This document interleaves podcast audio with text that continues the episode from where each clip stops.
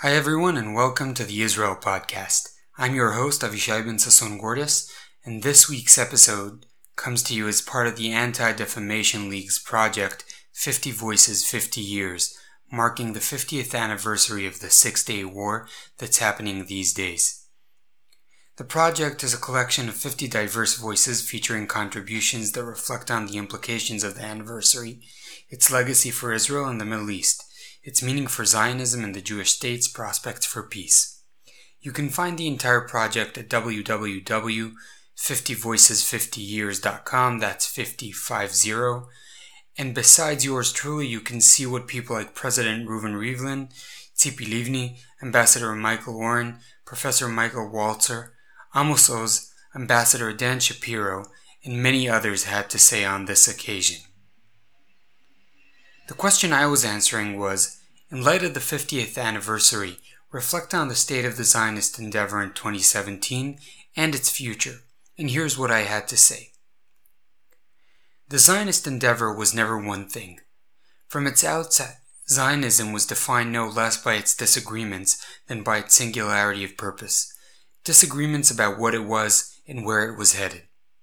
When the state was founded, it seemed that Zionism was largely successful the debate then was between the labor movement and the revisionists over how to steer the ship. But the victory of 1967 and the occupation it heralded changed this.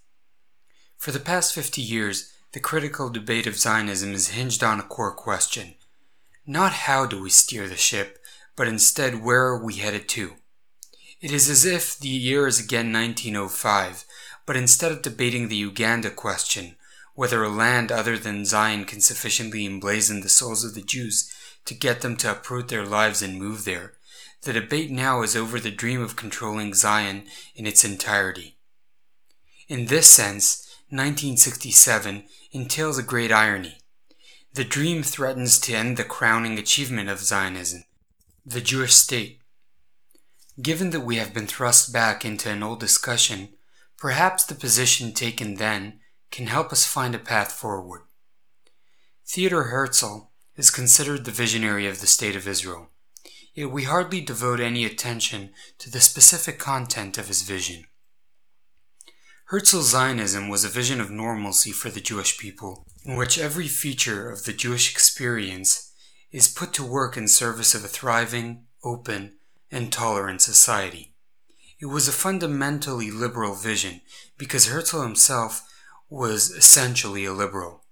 Importantly, it was not a vision born of a naive view of the world.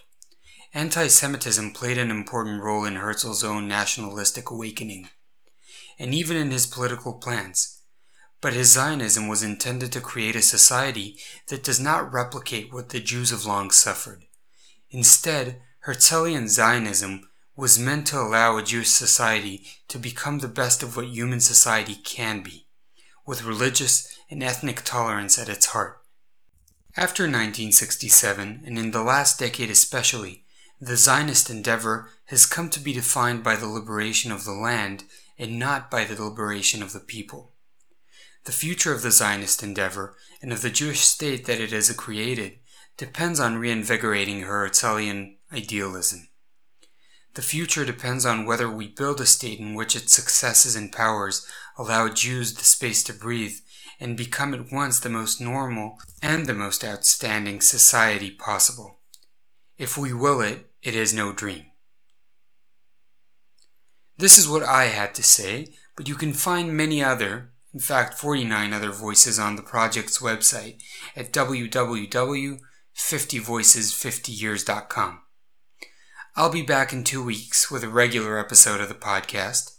If you enjoyed this episode, consider rating the podcast on iTunes and listening to previous episodes. In the meantime, I invite you to continue the conversation on the podcast Facebook page or on SoundCloud.com.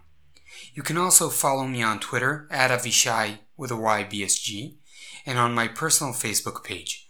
The podcast can be found on facebook.com slash the Israel Project.